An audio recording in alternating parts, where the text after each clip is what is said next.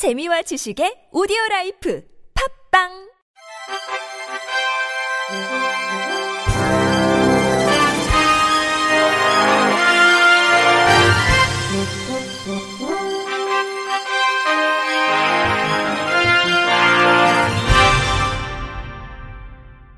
청취자 여러분 안녕하십니까? 11월 첫째 주 주간 KBIC 뉴스입니다. 국회 사무처가 의원회관의 장애물 없는 시설 환경을 인증하는 BF 인증을 연장받았다고 밝혔습니다. 앞서 한국장애인개발원은 정현관에 설치된 기둥 두 개가 시각적 장애가 있는 사람은 기둥을 인지하지 못할 수 있다고 권고해 국회 사무처는 기둥과 연결된 난간대를 설치해 시각장애인이 석조 기둥을 인식할 수 있도록 했습니다.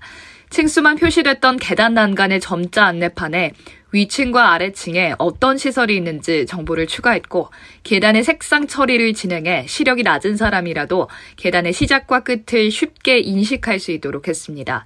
또 화장실 입구에는 점자 안내판과 점자 블록을 설치했으며 장애인 전용 주차구역을 더욱 명확히 식별할 수 있게 주차선을 파란색으로 수정했습니다. 국회 사무처 측은 BF 인증 연장 이후에도 국회에 근무하거나 국회를 바라보는 장애인들은 모두 장애물 없는 국회라고 평가할 수 있도록 다양한 인프라를 지속 개선해 나갈 계획이라고 밝혔습니다. 전국 장애인 차별 철폐연대가 성명을 내고 한국장애인개발원과 보건복지부 장애인 정책국에 이룸센터 공간 개편을 요구했습니다.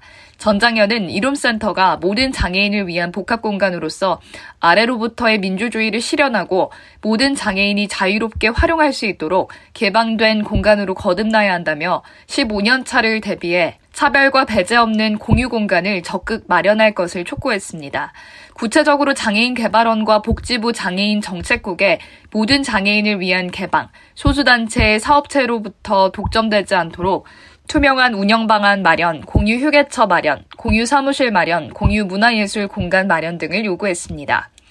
앞서 지난 2007년 5월에 건립된 총 14개 층 규모의 장애인 종합복지 공간인 이룸센터는 노무현 대통령의 장애인 정책 국정과제로 출발해 복권기금으로 설립된 건물입니다. 서울 북부지법은 장애인 복지법 위반 혐의로 기소된 장애인 거주시설 인강원 생활지도 교사 김모 씨와 조모 씨에게 징역 10개월의 집행유예 2년, 사회봉사 80시간을 박모 씨와 광모 씨는 징역 6개월에 집행유예 2년을 선고했습니다. 김 씨는 지난 2018년 1월 초 지적장애 1급에 A 씨의 몸 위에 올라탄 뒤 손바닥과 주먹으로 얼굴을 때리고 같은 해 8월에는 다른 피해자가 면도를 거부하고 방 밖으로 뛰쳐나갔다는 이유로 목과 턱 부위를 손으로 때리는 등 폭행을 한 혐의를 받고 있습니다. 조 씨는 2017년 7월 지적장애 1급의 B 씨가 과잉 행동을 하자 폭언을 가하고 다른 피해자가 도전적인 행동을 하다가 이를 제지하는 등 본인에게 달려들자 발로 배를 차 넘어뜨리는 등 폭행을 한 것으로 드러났습니다. 재판에서 김씨 등 4명은 혐의를 부인했으며 폭행이 사실이라고 해도 지적장애인을 지도하는 과정에서 있을 수 있는 신체 접촉으로 사회 상교에 부합하는 정도의 행위라고 주장했습니다. 이에 대해 재판부는 시설 관계자 등 증인들이 피해 사례를 일관되고 구체적으로 증언하고 발생 시기를 특정한 점을 들어 김 씨 등 4명의 주장을 인정하지 않고 있습니다. 그러면서 피고인들은 중증장애인 거주시설 생활 지도교사로서 피해자들을 보호하고 감독할 의무가 있음에도 학대를 해 비난 가능성이 크다면서 형사처벌 전력이 없거나 적고 근무를 그만두거나 건강 상태가 좋지 못한 점 등을 고려했다고 양형 이유를 설명했습니다. 미랄복지재단이 장애인 먼저 실천상 대상의 영광을 안았습니다. 장애인 먼저 실천운동본부는 올 한 해 동안 장애인식 개선을 위해 노력한 개인과 단체를 선정하는 2020 장애인 먼저 실천상을 발표했습니다. 대상으로 선정된 미랄복지재단은 1993년 설립된 이래 장애인의 완전한 사회 통합을 목표로 다양한 사업을 진행하고 있습니다. 특히 MBC와 공동 제작한 장애 인식 개선 프로젝트 우리 동네 피터팬은 결혼과 육아, 직장 생활 등 비장애인과 다르지 않은 꿈을 꾸는 장애인의 일상을 통해 장애인을 도와야 하는 대상이 아닌 함께 살아가야 하는 대상이라는 메시지를 전달했습니다. 한편 2020 장애인 먼저 실천상은 유엔이 정한 세계 장애인의 날을 기념하기 위해 1996년 시작돼 25회를 맞이했으며 보건복지부, 국민일부, WBC 복지TV가 후원하고 있습니다. 앞으로 전동 킥보드는 점자 블록, 교통약자를 위한 엘리베이터 주변에 주차가 금지됩니다. 대통령 직속 4차 산업혁명위원회는 제8차 규제제도 혁신 hackathon을 만들어 이 같은 전동 킥보드 sharing 서비스 주정차 운영 가이드라인 마련을 논의했습니다.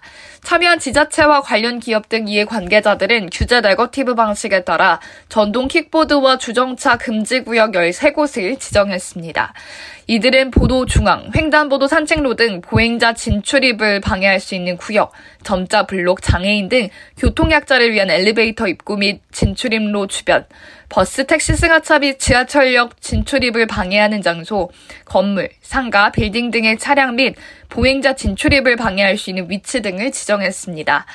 이어 3대 안전사항으로 올바른 주정차 문화를 위한 사용자 교육 노력, 어린이 노인, 장애인 등 보호구역에서 주정차 및 주행 안전 방안 마련, 야간에 주정차된 전동 킥보드 식별 등에도 노력하기로 합의했습니다. 한국장애인재단이 내년도 프로그램 지원 사업 공모를 실시합니다. 공모 분야는 지정 주제 사업, 자유 주제 사업, 연대 교류 사업 등입니다. 내년 지정 주제 사업으로는 코로나19 관련 장애인 지원 사업을 통해 재난 앞에서 더욱이 취약할 수밖에 없는 장애인들을 위한 심리치료 및 방역 예방 등을 위한 프로그램을 공모합니다. 장애 아동 청소년 교육 지원 사업의 경우에는 다양한 분야의 재능을 갖춘 아동 청소년에게 체계적인 교육 및 체험 기회를 제공하는 프로그램을 지원할 예정입니다.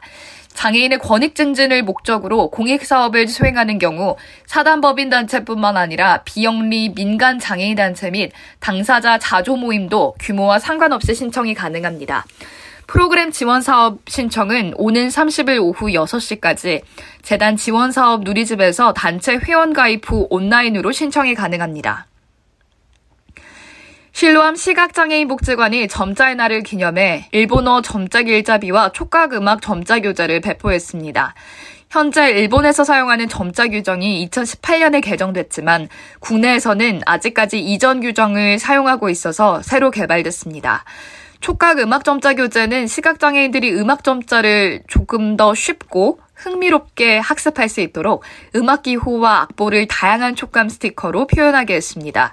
또 점자를 완전히 익히지 못한 시각장애인을 고려해서 QR코드를 통해 음성으로도 음악 점자 학습을 할 수 있으며 묵점자 혼용으로 제작해 시각장애인과 비시각장애인이 함께 활용할 수 있습니다. 제작된 점자 길잡이와 촉각 교재는 전국 시각장애 특수학교, 시각장애인 음악전문기관, 점자도서관, 시각장애인 복지관 등 유관기관에 배포될 예정입니다. 이상으로 11월 첫째 주 주간 KBIC 뉴스를 마칩니다. 지금까지 제작의 이창훈, 진행의 유정진이었습니다. 고맙습니다. KBIC.